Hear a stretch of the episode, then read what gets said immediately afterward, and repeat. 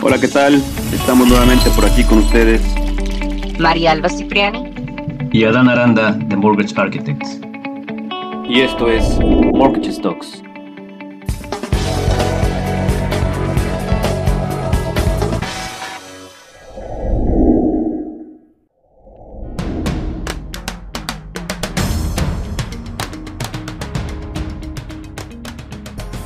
¿Estás pensando en comprar una casa, en pedir un préstamo para tu segunda propiedad, o en usar tu propiedad para apalancarte y obtener fondos para invertir o consolidar tus deudas?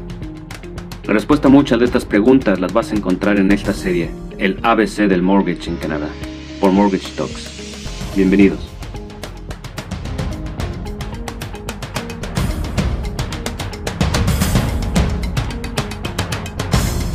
La cantidad o porcentaje que pongas como pago inicial con relación al valor total de la propiedad va a determinar las principales reglas bajo las cuales te van a calificar las instituciones financieras.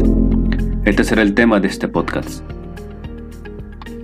Ok, como en todo ya saben, hay una regla general y hay excepciones. Vamos a comenzar explicando que para comprar una casa en Canadá se necesita un pago inicial mínimo del 5%. Esta es la regla general para comprar tu primer casa.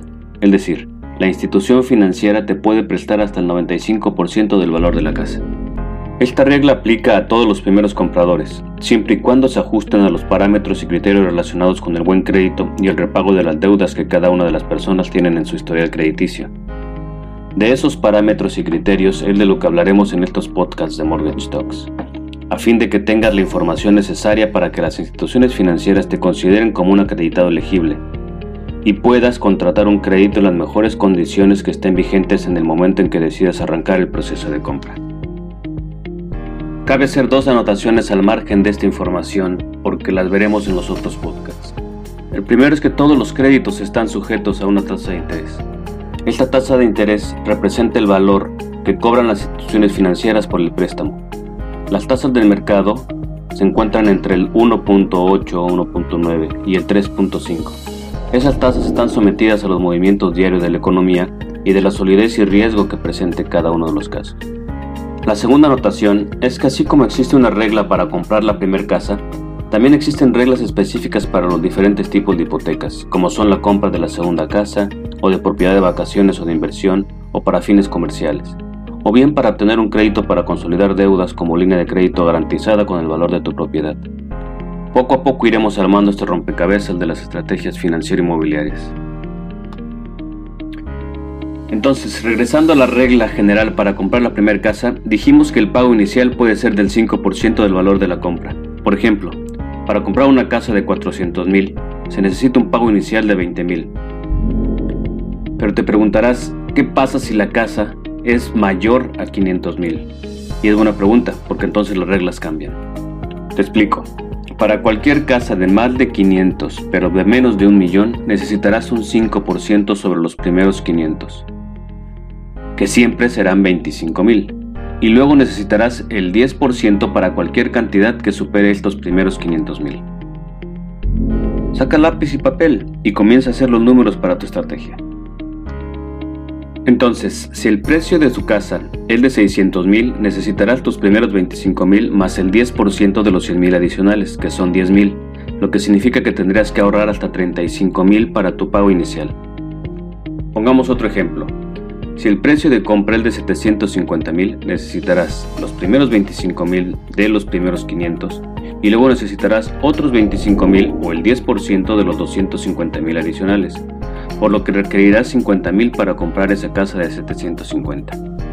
Si el precio de compra es de un millón o más, se requiere un pago inicial del 20%. Estos montos mínimos de pago inicial son reglas del gobierno de Canadá y están diseñados para mantener un buen mercado inmobiliario estable y evitar colapsos financieros. Así como este parámetro existe otro requisito del gobierno. Si el pago inicial está entre el 5 y el 20%, también es una regla que tenga un seguro hipotecario de alto riesgo o high ratio. Debes saber que la prima de este seguro casi siempre se agrega al monto de la hipoteca. Este seguro está ahí para proteger a la institución financiera o prestamista por la falta de pago de los acreditados, ya que el préstamo es del 80% o superior. Veamos un ejemplo. Si el precio de compra es de 400 mil, y tiene un 5% de anticipo, el monto de la hipoteca es de 380 mil, pero la prima del seguro hipotecario será del 4% o 15.200, que luego se agregará a la hipoteca, lo que eleva el monto total de la hipoteca a 395.200. La prima del seguro disminuye en la medida que se ofrece más dinero para el pago inicial o down payment, es decir, va disminuyendo si se ofrece, en lugar del 5%, un 10% o un 15%. Pero si se ofrece un pago inicial del más del 20% respecto del precio de compra, entonces no hay prima de seguro, porque allí hay mucho capital en la casa como un amortiguador, es decir, se sale uno del concepto del high ratio. La razón es que si algo sale mal con el repago o con las obligaciones de pago de la hipoteca, la institución financiera ya tiene un monto asegurado del dinero que prestó por lo que un buen objetivo para disminuir el pago mensual de la hipoteca será el poder juntar un 20% del pago inicial.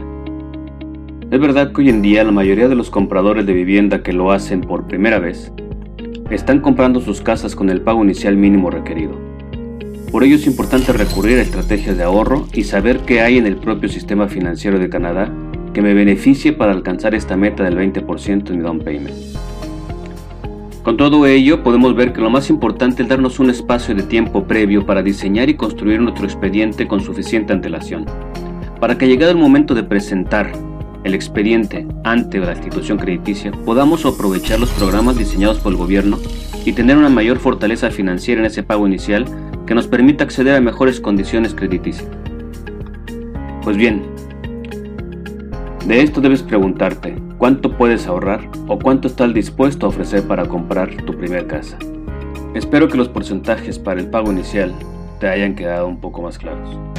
No dudes en contactarnos si aún tienes dudas. En el siguiente capítulo te hablaremos de estrategias de ahorro para el pago inicial. Estos son los episodios del ABC del Mortgage en Canadá, por Mortgage Stocks. Estás en el camino correcto. Construye tu estrategia financiera con información de valor. Nuestro propósito es ponerla a tu alcance en estos podcasts. Continúa escuchándonos en la plataforma de tu preferencia, en Spotify, Apple Podcasts, YouTube, Google Podcast, Anchor o en TuneIn. Contáctanos marialba.ca y adanaranda.ca o mándanos un mensaje por WhatsApp en el 647 704 22 09. Esto es Mortgage Talks.